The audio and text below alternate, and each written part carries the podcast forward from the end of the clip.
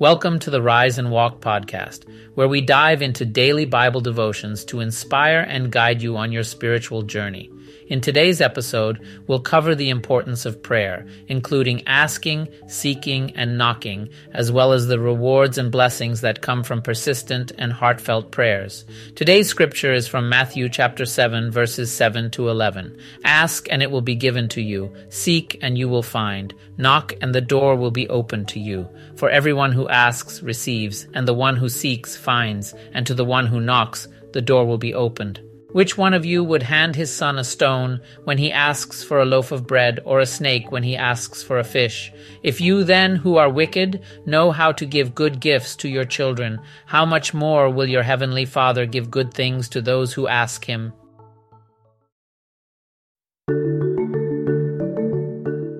Here's the thing about prayer it's not just a one sided dialogue where we throw our requests out into the void and hope for the best. It's actually a beautiful exchange between us and God.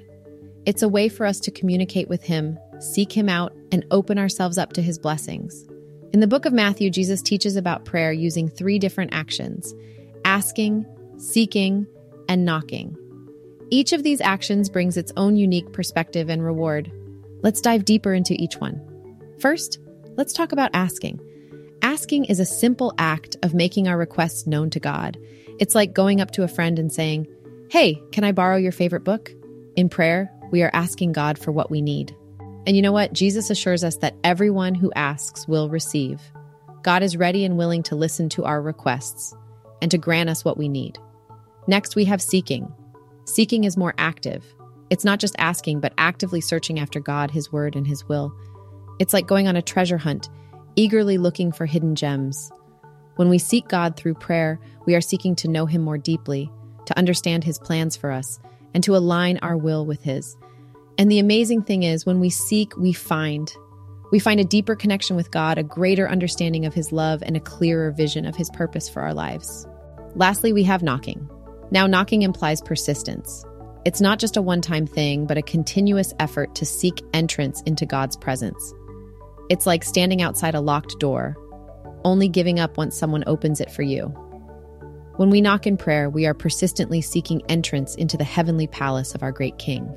We are longing for a deeper intimacy with God, for His presence to fill our lives. And you know what? Jesus assures us that when we knock, the door will be opened. God wants us to come in, to experience His love, and to receive His blessings. It's important to note that Jesus makes it clear that God is not a reluctant giver. He doesn't have to be persuaded or appeased in prayer. In fact, he wants to give us good things, even more than what we ask for. Jesus compares it to a father giving his son a stone when he asks for bread or a snake when he asks for fish. No loving father would do that, right? So imagine how much more our Heavenly Father desires to give us good things. He knows us intimately, and He wants what's best for us. We can trust that when we bring our requests before Him, He will listen, respond, and provide exactly what we need. Our Father in heaven delights in giving His children good gifts. So, my friends, let's not underestimate the power of prayer.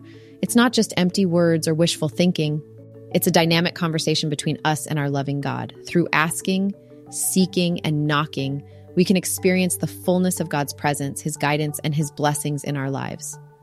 Remember, when we ask, we will receive. When we seek, we will find. And when we knock, the door will be opened. So let's approach prayer with confidence, knowing that our Heavenly Father eagerly awaits our communication with Him.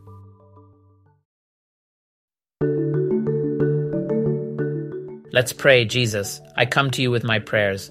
Help me seek you all days of my life. Amen. As we conclude our reflection today, let's carry with us the assurance that our communication with God is a rich and dynamic exchange. Remember, it's not just about throwing requests into the void, it's about engaging in a profound conversation with our loving Creator. So, my friends, may your prayers be filled with confidence, knowing that the God who loves you delights in granting you good gifts. Keep the conversation alive, and may your journey of prayer be a continual discovery of the fullness of God's presence, guidance, and blessings. Until next time, stay connected in prayer and embrace the joy of knowing your Heavenly Father intimately. Goodbye, and may your days be filled with the beauty of God's answered prayers. God bless you.